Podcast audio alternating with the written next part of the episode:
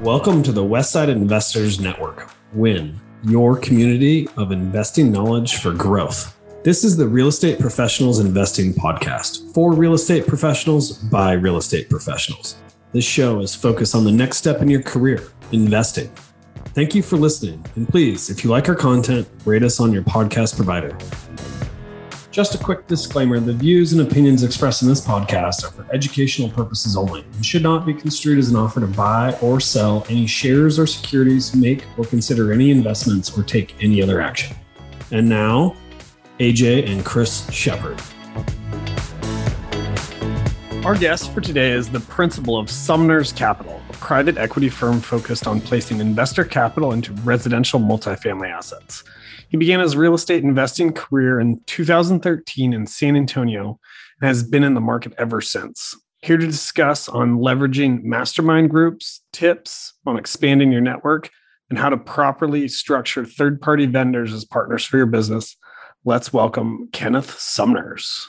All right. Today we've got Kenneth Sumners here with us, and he is principal of the Sumners Capital.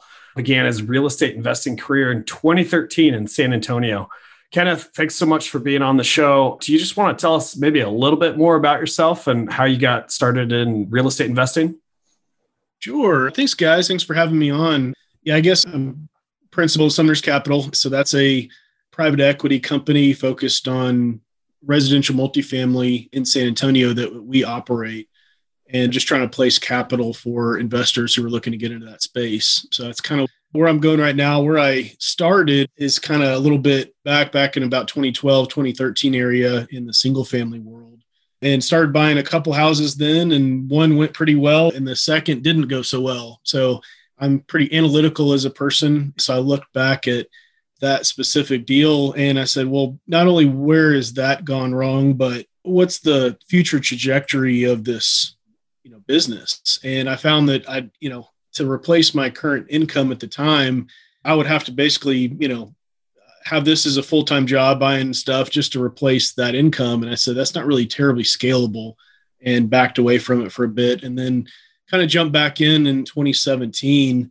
when I met some folks that were doing the commercial or residential multifamily kind of side of the house and and really you know resonated with what that was and the fact that I was you know I guess an average W 2 earning person, I could participate in this. And that was a big leap for me to understand that that can really scale and you can potentially even become an active uh, investor in that space. So it's really what drove me to multifamily. Kenneth, so you said you've taken down three deals, three larger deals. And did you syndicate those deals? I did, yeah. So my goal was to start out with the bigger deals. I joined a group that was, you know, that was specializing or really focusing on those bigger deals. And they were like, there really isn't a prerequisite for starting out in a, you know, fourplex, an eightplex, 16, build yourself up to, you know, 40 unit, then a 100 unit or whatever. So it really doesn't, you know, doesn't really matter. You know, you can learn a lot and make sure that you can understand the steps Instead of doing that, I really leveraged partners and brought on partners who had been through those steps or had operated properties in that bigger scale, and then jumped straight into 176 unit as my first deal instead of wow. kind of ramping up. So I know that was a little unique to do from what I understand, but I kind of didn't know any better. so I just went straight into it. That's pretty cool. Can you kind of describe like the partners or the, you know, what sort of functions they did in the partnership? And just like how that's Absolutely, broken down? Yeah.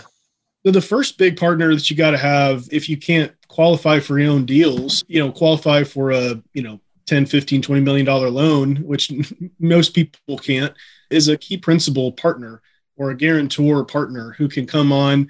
And I tended to cut off or cut out a, a section of the equity for them just to sign on the note as a guarantor of the of the loan. And so they had had experience, they had the net worth and liquidity that are needed to get that done. So that was a big partner to have on the property or on the deal.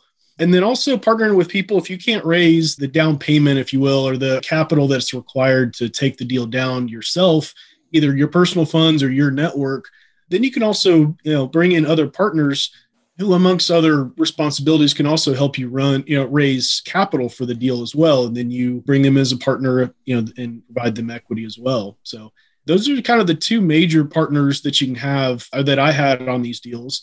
But also there's some vendor partners like, you know, your loan broker, obviously the property broker itself, you know, insurance partners, that type of thing. Obviously the property management company because 176 unit property work, you know, it doesn't require it, but for me, I wasn't scaled to be able to be a property manager at the time. So I partnered with a great property management company to, to help me do that and run the day to day.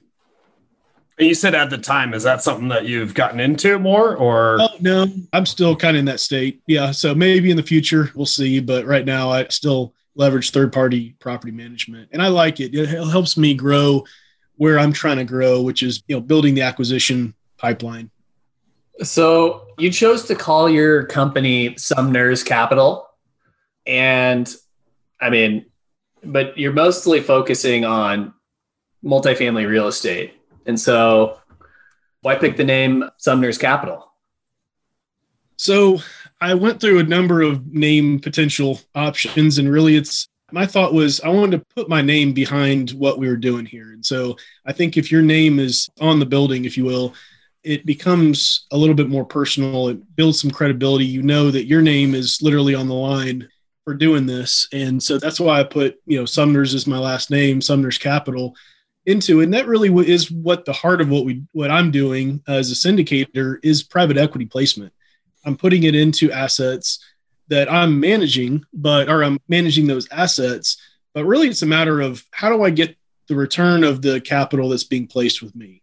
That's kind of it was a little bit out of just lack of creativity somewhat and then also just trying to put my name on the door and showing that you know i'm behind this. It's not some marketing term or something. It's just my name. This is who i am.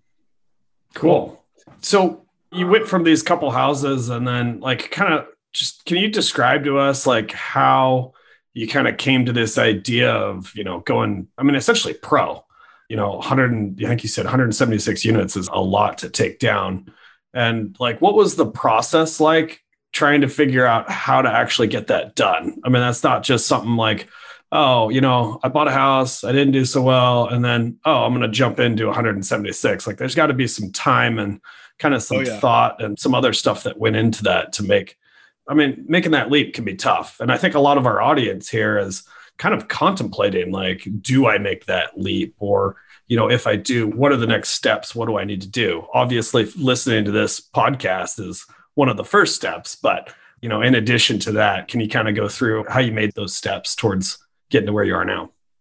Absolutely. And so, you know, as y'all know, you know, being in the space, it's a lot about who you know and building the education. So there was a big gap between when I did those deals in 2012, 2013, and when I bought my first multifamily deal as the lead sponsor in 2021.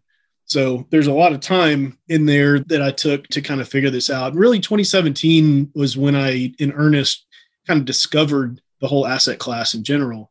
So I met some folks, you know, I was like, I have some, I just sold my equity in my data consulting company that I was running. And I had some capital. And I said, I don't want to just put this in a stock market and just, you know, not have any control over it. So I was trying to find a good place to place that equity. So I had some colleagues that were doing these multifamily deals, these syndications. And so I came across that world and said, this really resonates with me. I've always wanted to be in real estate. And so that just, you know, it's you got to have some kind of impetus of like, this is the first, you know, first part of, of even learning about the market in general. So once you know that, then it's about education, right? So podcasts just like this one, you know, I was just, you know, having any kind of windshield time. I had a podcast on. I'd go for a walk for lunch and just put my earbuds in and listen to you know hundreds of real estate podcasts doing similar things that what I was trying to do. A few books that I was reading to make sure I can round out that knowledge. But really, the accelerator was joining an education kind of group, a mastermind, you know, kind of coaching group out there, and that really took it from you know just general knowledge and kind of understanding a little bit about how this works to having those true kind of stair steps of what you need to do in real time to get it done. Like, who do you need to know? What kind of team you need to put together? And what's really important? You know, the thing that I learned, like, you can read a book and it might tell you, you know, three different ways of how to do this thing, but 99% of the people do it this one way. So you can spend all your time learning three ways to do it. But if everybody does it this one way, that's really the place to focus. You know, yeah, it's good to know all three ways, but really focus on that third way, right? That everybody's doing. And you can't really get that so much from books. Sometimes you can get it from podcasts and just kind of being in the area and listening to these, you know, people, professionals talk about how they do their stuff. But, you know, people don't have a lot of time that are professionals in real estate to sit down with you and really walk through it. So it's nice to join a program that, yeah, these are people that are doing this, you know, today, right now, and learning how to do it. So that was a huge part of my journey is going through really professional real estate training, if you will, or joining a mastermind coaching kind of group to get there. How long were you in that group before you kind of like got your wheels under you? Yeah, I joined, I guess, early 2020 and bought my first deal towards the end of 21. But I also, there's some other steps you can join, or there's other steps you can kind of enter that market. You can maybe join somebody else's syndication that they're the primary sponsor on, right? And join their deal and add value to that and not run it yourself per se. And that's sometimes the kind of the stair step people take. Also, passive investing is a great way to learn a lot about what people expect, what kind of communication happens between the sponsors and the investor. That's really good information. But yeah, so I jumped straight into the lead sponsor role. So that took me probably a little bit longer than, you know, it could have just to join a partnership. But that was my laser focused goal. That was all I was going to do. So I built probably, you know, a year or two in just building network, building education, and kind of getting that framework for how to take these deals down. And when I was actually going through that first one, it was kind of I don't know, it felt like it was natural because I had learned all this all these steps. And then once I completed it, we closed and started running the property. I looked back, I was like, what did we just do? You know, I just bought a, you know, $15 million, $20 million apartment complex that I'm like the manager on, you know, on the papers. It's like that's pretty crazy feeling to, to kind of get to that.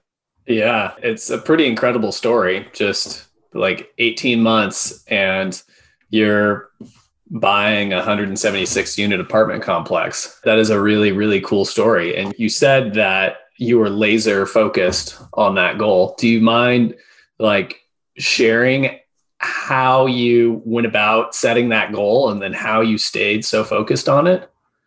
That was a lot of the mentorship program I was a part of. You know, my mentor was buying, you know, larger deals like this. And he, was the one who convinced me. He said, you don't need to stair step it up in terms of unit count. As long as you have people on the team that understand really how this works. And so if you do get yourself, you know, into a situation where you don't have any experience on, it's like let's leverage other people's experience who have been in that position, you know, a hundred times and can can do that. So I was like, well, if that's possible, you know, I just I kind of took a leap of faith and said, yes, a you know, a person without that kind of experience can go down this road and be successful, then why not that be me? You know, and so I said I was going to buy a you know hundred plus you know BC property in San Antonio, and started talking with brokers and you know building that team, that networking to put it all together. But it does take some motivation to continue down that road when you there's a lot to build. But having that goal just in concrete, knowing that that's what I was going for was helpful for me and going, you know, being part of a mastermind that would have regular calls and have some accountability and said, what have you done this week to get to that, you know, distant goal? There's all these steps that you got to take, but you know, just kind of continue on the grind and just understand that that's what you want to do and just don't give up. So you sold a company, correct? And so you essentially you had the runway to be able to go out 18 months without any like major income coming in? Well, at a um, W two also, yeah. So, okay, so you're working a W two as well, right? So when I first started the education part, I was still working a W two. I went to a different company, and I was working my W two at the same time as building a real estate business. So I was doing that as well as I had my first child in 2017. So was, you know she was pretty young too, and the second child in 2020 when I started this. So you know, full time, you know, kids with a W 2 and the real estate business, you know, building. It was, you know, quite a bit to get to get all that. But again, you know, you got to have your goals and just kind of have that repetitive action of, of taking action. But yeah, so I did have a W 2 to continue with the income to bridge me to becoming a full time real estate. So when did you make the jump to full time real estate? Pretty recently, actually. So just you know, I mean, awesome. we're talking you know, kind of the second quarter of 2023, and it was you know Q1 that I jumped. So not very long ago. I've kept that up through this, but finally it was time to make that leap. That's amazing. So I mean, COVID is that right when you started your program? Of course, right? That's how universe works, right? But uh, right? Uh, you know, what was kind of nice though is that it allowed me really to focus, you know, because the whole world was turned upside down, right, in 2020. And so it allowed me to really dig into the content and understand how to underwrite, what kind of networking was required for this stuff. You know, networking in general was difficult, right? Because everything was virtual or non-existent or just over the phone or whatever. So all the meetups and the conferences and all that just weren't there. So that was later that I was able to kind of build a lot of that networking. But for the first little while, yeah, I, it was hard to network. Had you signed up for the group before or after, I guess, the end yeah. of March of 2020? Yeah, I, I, signed up. It was a newer group. It's called Apartment Educators, and it was just formed kind of the end of 2019 or so and I was like one of the first groups to go through the curriculum. So I signed up in like October, November. So the okay, so before. you you had already had this plan, and then COVID just was kind of like serendipity because you got all of this newfound freedom from your W two, and you were able to. Wow, that's awesome. I mean, nights and it's still nights and weekends and things like that. You know, you're grinding yeah. when you can but yeah, that kind of allowed me at least to be in a comfortable place that a there weren't any expectations to go out and do stuff, you know, because nobody was doing anything. So I could really focus on, you know, on the learning aspect, the education to get that accomplished and kind of looking at videos or reading books or whatever that I needed to make that happen. And a lot of the communities out there started offering, you know, virtual meetups and things like that right at that time because they, you know, they had to keep going so when people started figuring that out, I was on Zooms all the time, you know, almost every night. I was on some kind of Zoom and they were all over the country, some national, some, you know, local to San Antonio, which was kind of helpful to get an understanding of how, you know, I wasn't just with the same group of 10 people every time. You know, it was a, a nationwide kind of group of networking that I was being able to do just from the comfort of my home, which was kind of interesting. Nice. So this kind of mastermind group, did it meet like weekly or monthly or kind of I mean, maybe tell us a little bit more about the mastermind and kind of how that went. Sure. So it's kind of a, a, coaching and mastermind group, and the coaching was, I guess, every two weeks. I'm, I'm, I don't remember, you know, too much right now, but it was like every two weeks for an hour or two. You know, we'd meet, go over content, and talk about, you know, what was going on, and then we'd have a mastermind call with people who were operators and just you know and trying to ask questions to the general group just as a mastermind as well about the same frequency about every two weeks or so so it was a combination of content and kind of that feedback loop of you know people that are doing this like what are you looking at right now? What's hyper you know, hyper specific to this week you know? So that was pretty helpful. I'm assuming that you knew some of the peers in that group. Did some of the peers have some of the same success that you did or are you kind of like an outlier?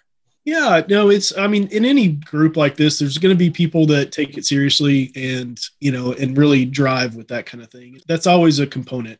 I think in this group, there has been, I think, a little bit more success kind of per student because they're, they're not as focused on the networking or the marketing and just trying to get as many butts and seats as they can. They're really trying to focus on the education, make sure people know the steps to get there. So I think there's a little bit higher success rate with this group but yeah, it's a smaller group and it started out local. In fact, it, it was a meetup before it was a group like this or an education group. And so I had been going to those meetups for a couple years and they were like, Hey, we're starting this education platform.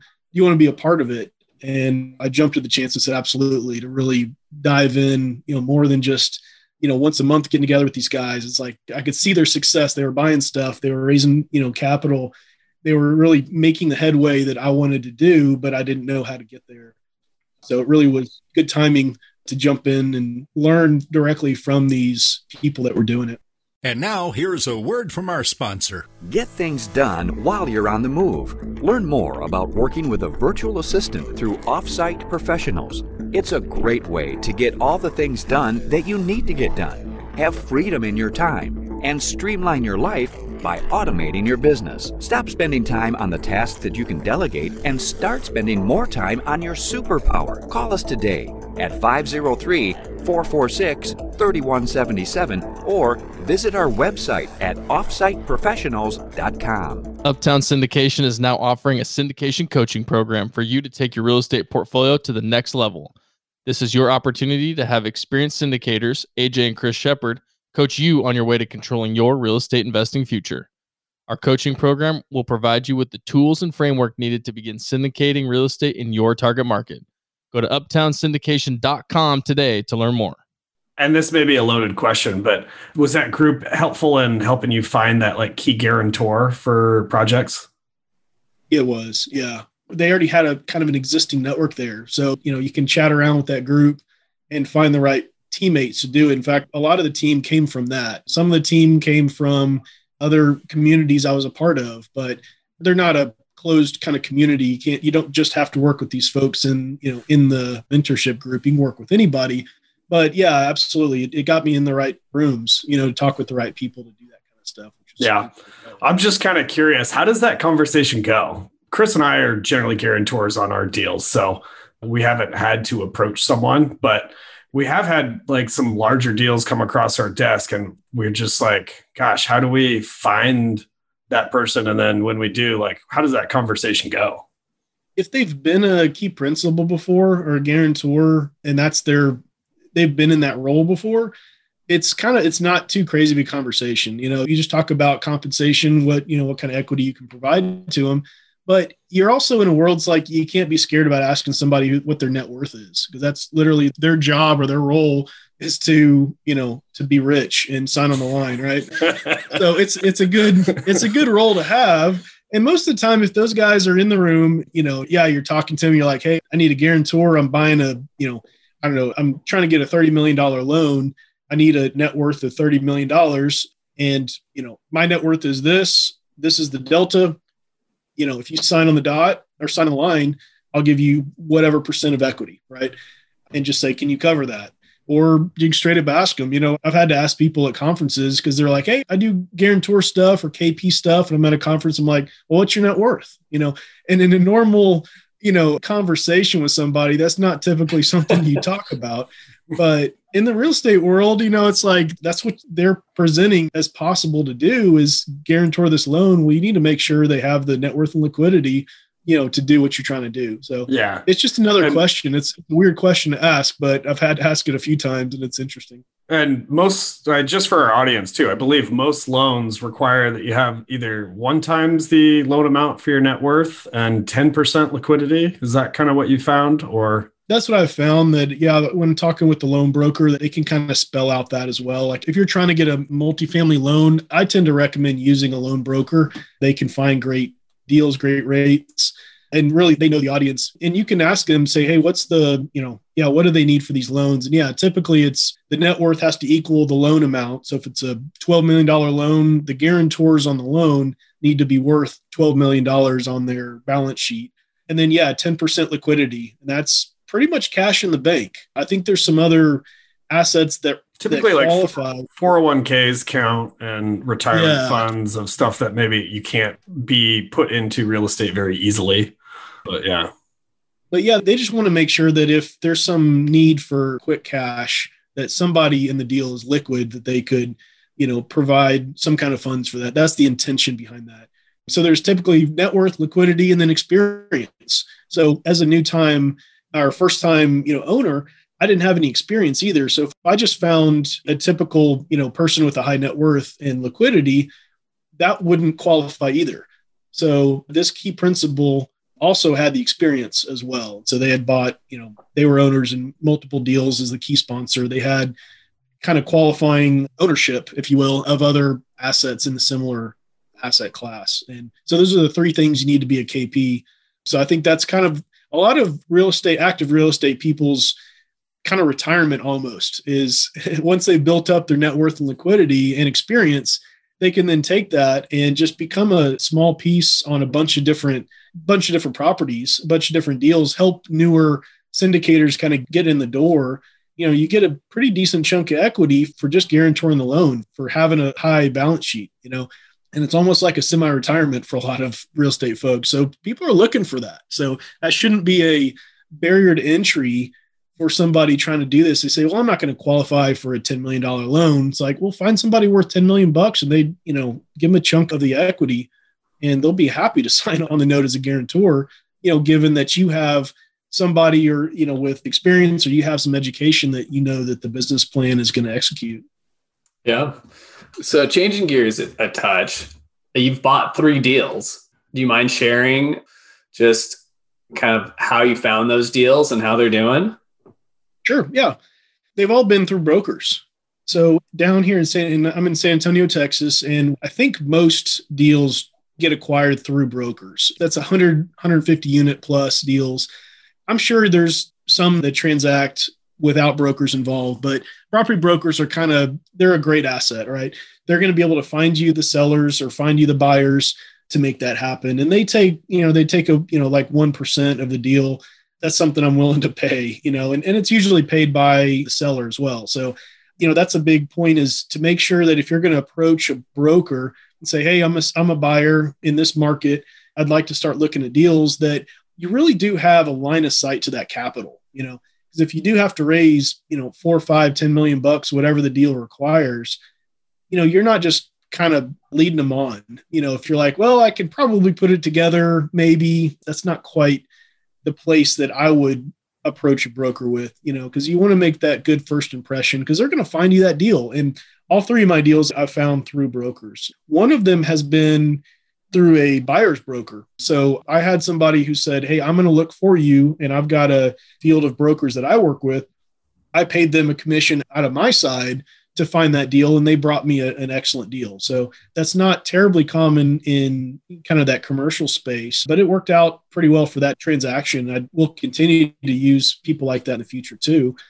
But yeah they've all been through brokers and you know they were bought in 21 and 22 2021 and 2022 so they've you know even my oldest one is still just a little over a year old right so it's still fairly i feel like it's fairly early in the process and the whole you know the business plan in general but in general, they've been doing pretty well. We've been able to keep 90% plus occupancy here recently on them and just, you know, keeping people in the units while also renovating those units, you know, which is part of the business plan of you know, adding value and just kind of working that business plan and working with the property manager to achieve these goals for the investors. But so they're all doing, you know, they're doing well with, of course, the right now, again, it's kind of early or Q2 in 2023 and the Fed you know interest rate is still you know still increasing is what we see or at least it did the last go. We've been lucky to have either fixed rate debt on the property or have a rate cap. And so that means that we have basically an insurance policy that we purchased up front that said that if the fed rate or the SOFR is the index they use secured overnight financing rate if that rate goes above whatever your strike price is and let's say it's 3% for a strike price so if the SOFR index goes above 3%, they will pay you whatever the difference is above that, right? So you pay for that policy up front. It's kind of a hedge on interest rate inflation. So they've all kind of come now into play with this happening. And you look like a genius now, you know, that you have this policy in place because it really has kept the debt service, you know, consistent because it, you know, will, you know, no matter how much the Fed raises their rates, we will stay at a consistent debt service. So that's nice. Those uh those cap ra- the cap rate rate cap rate caps. That's a product offered by the mortgage broker along with the loan. I'm assuming. Kind of. It's a third party, and so there's a couple of you know major players that play in the space, but it's typically a requirement on your loan to have one if it's bridge debt they'll say, Hey, you've got to buy a rate cap at this strike price. And you said, Okay. And whatever it costs, it costs, right? The more the rate goes up, or the more that there's a difference, or the less there's a difference between the strike price and the actual, that rate cap is going to be more expensive. So when I bought mine before all the Fed was doing everything, it was just an afterthought. And I think it was like 40 or 50,000 bucks or so in a deal that's, you know, that's a purchase price of, you know, 15, 20 million dollars. That's nothing, right? It's like one or 2%. Yeah, it almost didn't even register. But now, if you were to try to buy that same rate cap today, it would be, you know, probably two hundred, three hundred thousand dollars. You know, it's like a commodity. Actually, trades as a commodity. It's interesting, but yeah. So it's a third party product. There might be some mortgage brokers that you know offer the product, but for me, they just said, "Hey, it's a requirement. You got to buy it." And then I worked with my loan broker to find a dealer that sells rate caps. Cool. Well, that sounds like you're in a good position with those. So that's good. The thing that we've heard is hang on until 2025 like get the ship in order and make sure things are going to be good until then. Yeah, survive to 25, right? yeah, survive to 25. You kind of touched a little bit on like asset management and you're I don't mean to assume, but I'm assuming you're you kind of like a one person show right now, right? You've got a couple partners that have helped out with stuff up front and maybe they do a little bit on the back end, but it sounds like you're the guy managing the property managers, is that right? That's it. Yep tell us about that. How's that going? Are you cracking the whip on them, or are they? You've got some like stellar reports that they give you, and you're just happy with stuff, or I mean, we're also property managers, so we see all of the stuff that goes on day to day. So, yeah, just curious what your experience is. Yeah, it's super different than property management, and I kind of like that. I don't think right now with be, being a single man shop, right, I'm not going to be able to manage you know 368 units on any given day right? I'd have to have a whole staff of course and on-site people. So having that property management that not only would not only reports to me you know as the asset manager or owner they have a lot of other assets out there. So they can you know they can learn from the whole and they know they have the processes down and they have the overhead to be able to do their analytics and things like that. But yeah I'm, I'm looking at reports. I'm doing weekly calls with them going on site, touring the properties, and you know, when it comes to strategic decision making, that's where I'm I kind of put myself. But I really think that you know, if you're going to get into the higher unit space, you do have to trust your property manager and you know let them use their experience, you know, to really you know further your business plan. So spell out the business plan and then trust but verify, right? You know, make sure that you're you know you've got the reports and you're doing your own analytics and keeping them you know honest. But you know if you don't trust your property manager then that's probably not a good property manager for you. Or maybe asset management is not a good role for you if you can't trust others. And you can then start your own property management company if you want and try to go vertically integrated if that's your you know what you're going to do. And a lot of people have done that. They've started out using third party. I don't know what y'all's you know, history is with property management if you started out like that but I know a lot of people start out using third party and then either through some kind of pain point, you know, or necessity, they've started their own property management company and just said, Hey, I've got to go vertically integrated. But that sometimes comes out of a pain point. Another start from the beginning. So I don't know, did y'all start your property management at the start? We started out investing in single family homes and then worked our way up duplexes, fourplexes, and apartments. We found syndication in like 2020, but we started our property management company in 2011. So we're. I had a property manager on my first property, and I mean, it was like in 2008 or 2009, and it was just, it was in Tucson, Arizona, and it was just like a really bad, downtrodden time to be a landlord. And I had multiple evictions and like it was not a good experience. So there was a little bit of pain with that first property manager. I'm like, what are these guys doing? I'm just paying them every month and they're not doing anything. so I kind of had a, an opposite almost thing. So I started out with my first house and I tried to manage it myself. And it like in the first probably six months, I think I went through two tenants you know, one trashed the place. And like, I was like, is this property management? Like, this sounds awful. Like, that kind of drove me away from real estate. And somebody introduced me to property management. I didn't even know that was a thing, really. And so, just for a single, single family house, one single family house, I brought the property manager in. I guess I got lucky. I mean, part of it is recommendations of property management and all that, but I found a good one early on. And from 2012 till today, I've had the same property manager on the same property this whole time. So going on, you know, what, 11 years, he's managed the property. And I, for a single family house, like I go out there maybe once every five years. I mean, I just, and it's in San Antonio, you know, it's just out of sight, out of mind. You know, the, the check shows up in the mail, you know, and it just, that's all it is. So, you know, about every year I call him and say, Hey, you know, is the thing still standing? And he's like, Yep, you're good. So I've had good experiences with my property management, and he will do as much, you know, reporting as I need.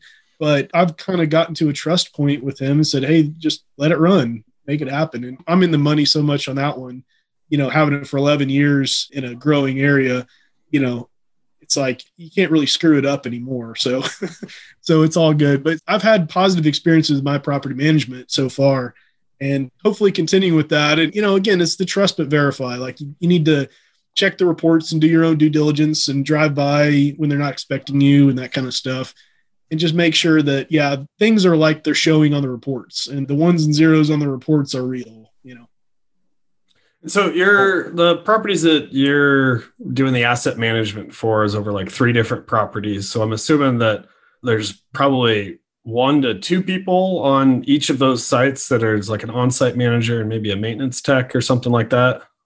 We've got four two in, two out, which is two in the office, a property manager and a leasing agent, and then a lead maintenance and kind of a turnover person at the largest property. And I think we have two in, one out for the second property, and then kind of a one in, one out for the smallest one.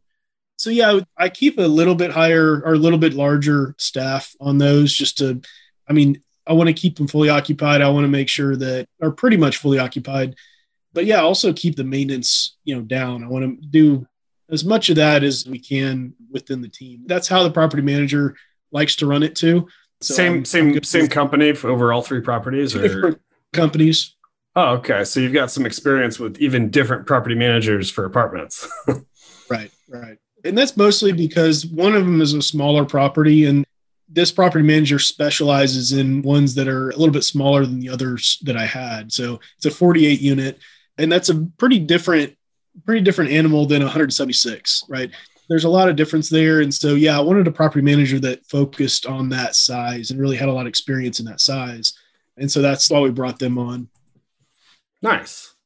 So like can you describe or kind of tell us like what your interactions are with like that staff and like kind of how that goes? I mean it sounds like you're doing weekly reports probably with each property but I'm just kind of curious, kind of like what those relationships are like. Yeah, so I have a relationship with the kind of the owners of both those companies, kind of an escalation point, if you will, to make sure that you know they're running the full show like they need to. And any like really large decisions, I might bring it to them and say, hey, you know, let's talk about this. Or if I'm underwriting a new property, that's typically the person I'm working with. But mostly, I'm talking with you know the equivalent of kind of what they call a regional manager. So they would manage multiple properties have a little bit of analytics and maybe some back end staff that's supporting them. The on site staff, I interact with some, but mostly when I come on site and I'm doing a property tour or something like that, I know them and I get to know them a little bit, but they really need to focus on what they do. And they have one, you know, one manager or one person to report to, and that's the regional, right? So I want to make sure to stay out of that communication string. If the regional is kind of giving some information down to the on-site property manager and I'm giving them something different or conflicting information, how are they going to run the property well? So I run all of my information directly through the regional. And that's nice. kind of my one point of contact for any any direction. Now, if I'm curious about something or I'm like, hey, can you take a picture of the newly renovated unit or something like that? Yeah, I can talk with the local or with the on-site and they can take some pictures and send me some stuff or whatever. But nice. most of the time I'm that regional. Just one last question here before we get to our last four. But sure. are you having a general contractor or is the property manager doing? Because you said you had like full staff for turnovers. So I'm kind of curious, like the renovations yeah. that you're doing, is it in the property management's hands or is it a separate contractor? Right. For turnovers, you kind of have two grades. One is like a classic kind of typical turnover. So a unit or if a, tenant leaves and you don't want to renovate that unit and do the full works to it, you know, this is a pretty light renovation. Maybe you replace floors, maybe a little bit of paint, that kind of stuff, and do some touch up. So it's a kind of a light deal. It's not a real renovation. that's when the on-site staff comes in and they do it themselves. Okay. For the full reno, yeah, we typically bring in a third-party general contractor. It is managed through the property manager. That's something I chose to do. The construction management and the property management are really two different things. And most property managers can do both, but if it's a really heavy value add play, maybe you're, you know, you want to renovate immediately renovate 50% of the units or something like that you might want to have a direct relationship with the general contractor and run it yourself or have a construction management run through the GC or something like that. But for me, since it's so integrated with the operations, it's better, you know, to have the property manager do that construction management because they can roll in the scheduling and they know the units that are getting. Well, and they're there they're there, right? Yeah, like, they're there. They're on can just like walk from the office over to the unit in five minutes, right. and they're there. and a lot of times, it's a different person within the property management company that runs the construction management because yeah. that's a different role than you know property management. You know, so sometimes that's a different role, but that's helpful. But it's all within property management. Cool. Well, Kenneth, thanks for sharing all your knowledge. Chris, did you have any more questions before we get on to the last four? No, just a really intriguing conversation on property management and construction management. Very, yeah. very insightful. Yeah. Yeah. We're, so we're getting towards the end of our time. And my first question of the last four is what's one piece of advice you would give to your 25 year old self? I know I was thinking about this question and I like some of the responses of some of your previous guests, but for me, it's like if I were to give advice that would fix something and I didn't learn it, by making that mistake when I was 25 years old, then I wouldn't be here, right? You know, so I think I kind of want to keep my 25 year old self kind of naive to what I know now because I need to learn it, right? That or just say, hey, just you know, continue to trust but verify. I think I was a little bit more trusting at 25 than I am today with people, and, and I don't think that's bad, but there's you got to know what people's incentives are, right? Why are people helping you or interacting with you? What do they want out of the equation as well? And sometimes it's not negative but everybody has something they want to get out of a, a relationship right? So just be conscious of that. Yeah i mean i'm kind of hearing you're telling your 25 year old self just failing is okay just learn from it fail big if so. you want that's that's the greatest life lesson, right? You know, you can learn it from, you know, from advice or from a podcast or something, but you got to make some mistakes along the way and just just really learn it.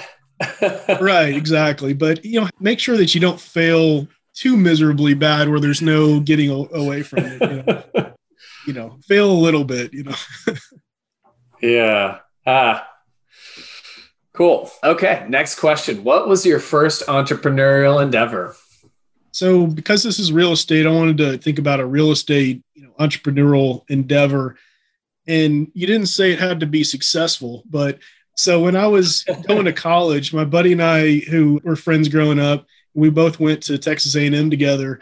And in the dorm room, instead of you know going out and partying and stuff, we were talking about you know how does one become rich? You know, we want to become rich, and we were reading Rich Dad Poor Dad and stuff like that, right? And so in our dorm room, we ended up kind of developing a business plan to buy a single family house in College Station, Texas, where Texas A&M is. And we were going to buy like a five bedroom house, have two of the bedrooms and rent out the other three. So we didn't know the term house hacking. That's what this is. And so we built this business plan. It was in a time where money was free for the most part. Like, you know, they were giving money to anybody back when this was before 2008. And so we went to the local bank and they're like, yeah, absolutely. We'll finance the whole thing, including renovations with like almost no percent, you know, it, it was just a stupid loan, right? We had no business doing that, but we needed a guarantor, you know, speaking of guarantors. So we built this whole proposal and all this, and we went home to our folks and sat them down on the couch. And we lived in the same neighborhood. So we brought them all over to the same house, presented this wonderful real estate opportunity no money out of their pocket. They just had to sign on this note. And, you know, unanimously, all four of them said no. said no, nope. you, y'all here to, to learn. You know, you don't need to be landlords. That's going to be a whole thing. You know, and it's going to take away from your school. And they were probably right, but going through the effort of building the business plan and thinking through it and doing all the analytics of how to buy a property was really intriguing to me and really kind of helped me just instill the fact that I will be a real estate investor at some point. Maybe it's not today. And I'm sure that house, you know, would have made, you know, a bunch of money for everybody, right? You know, it would have been a great investment, but was it the right time to invest because of the fact that we were in school trying to learn, you know, something else, not real estate? So be it. But that was, I guess, my first entrepreneurial. Did you at least get an A in your business class? uh, well, we were both business majors and we both graduated. Let's say that. Well, I mean, you had to have used that proposal for some assignment, right? well, I was in uh, I was in the IT business side, so we weren't focused on real estate at all. So we, unfortunately, I couldn't use that for my school, but. well, certainly, certainly a good exercise going through it. That's yeah. great. Yeah. All right. Next question, which you've touched on both aspects of this, but uh, I'm curious to hear your answer now. But how has your formal and informal training shaped your journey? It's interesting because, in terms of very formal, talking about like college education, you know, I probably retain, you know, one week worth of information that I actually learned there throughout the time I was there for four years, right? so I don't think the practical knowledge comes as much from you know kind of university level stuff unless it's something you're doing like medicine or something like that right it's very specific but you know when I was at business school you kind of learn how to learn how to learn you know learn how to structure knowledge and be able to you know pass courses on your own time. You know you don't have your your folks there to keep you going like you do in high school for a lot of people right? That was a good time in my life to learn how to structure thought, you know, how businesses really are, you know, built, not necessarily how they're run. I don't think you learned that until later, but that was a big part of my formal education is just learning how, you know, I don't know, just in general, how to structure thought. So going into, I guess, formal education for real estate investing helped me quite a bit in kind of structuring the steps the required people, you know, the network that's required to take these down, things like that. But, and then the informal part, you know, it was a lot of networking, a lot of, you know, meetups. I've been going to the same meetup that's been going on since I think 2017 or so every month. And I think I've missed maybe one or two. And of course, over COVID, that, that got a little funny, but that kind of stuff is really helpful to really, I guess, understand how to do things on a regular basis and be and just you know be there regardless of what's happening right so that's kind of i guess the informal part of my training is just being around other people who are doing what you want to do just being in the same room with them right i mean they talk about you're the average of the closest five people to you so if you're around five other people that are all stealing cars you know you're probably going to be really good at stealing cars but if you surround yourself around real estate investors then just naturally you're going to know more about real estate investing Wow. Yeah, that is awesome. Like it. All right. And our final question What was or is your biggest mistake and what did you learn? Yeah, I think this kind of, I've kind of touched on a little bit, but kind of goes back to the advice I would give my 25 year old self too is the biggest lesson I think I learned was working with, this is on the second deal that I bought, the second single family deal that I bought back in like 2012, 2013 area, is that I was working with a general contractor who I thought I could trust and I kind of put some faith into and I understood a little bit about what they were doing. And that didn't go as well. Communication wasn't there. And we ended up they running off with my money. So brought in a second general contractor that was like, "Oh, that's terrible somebody would do that," and kind of going through, and he started doing the, you know, the rest of the work. Kind of did the same thing, and so I think I lost some money on that single family deal. It was all my money, but it was still, you know, money lost in a deal. What I learned from that is that trust but verify, like, you know, get good recommendations for people, understand the process, understand their motivation, and make sure you are protecting yourself, you know, generally. You know, you don't have to be, you know, cranky and like a jerk about everything and, you know, and hate everybody around you, but you can still protect yourself in your own interests and still be successful. So that's a big thing of what I do is make sure that when I'm working with somebody, you know, yeah, you kind of get to know them. You need to have a good working relationship, but yeah, just verify what their intentions are and get some recommendations from people to, of who to work with. Awesome. Like Thank you, it. Kenneth. Yeah. You've definitely been listening to, Yes. to our podcast because we say trust and verify quite a bit. Oh, dude, yeah, right. Yeah, that's that's So that's big part of my awesome. Well, very cool. Well, hey, Kenneth, it's been great having you on. If our listeners want to get a hold of you or learn more about you, what is the best way or method to search you out? Yeah, you can probably just Google me, but you know, sumnerscapital.com is my website. Go there and you can, you know, put in some information. and I can reach out to you. We can schedule a call. Uh, I'm on LinkedIn and Instagram quite a bit, so you, you can find me there. I think I'm Sumners Capital at Instagram and just Kenneth Sumners on LinkedIn. But reach out. I'd love to chat with people. Awesome. Amazing. Yeah. Well, thank you so much for being on the show and, you know, For having opening up your inner workings of a lot of how the syndication and capital works. We appreciate it. I know I learned some stuff today, and I'm sure our listeners did too. Yeah, I really enjoyed your story.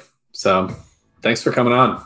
Thank you for having me. Thank you for listening to this episode of the Real Estate Professionals Investing Podcast on Win, your community of investing knowledge for growth. We hope that this episode has increased your knowledge and added value to your path to freedom. If you would, please take a second to rate us so that we can get more great investors to interview. If you or someone that you know wants to be on, please visit westsideinvestors.com and fill out our form to be on the show. Thank you again and enjoy your day.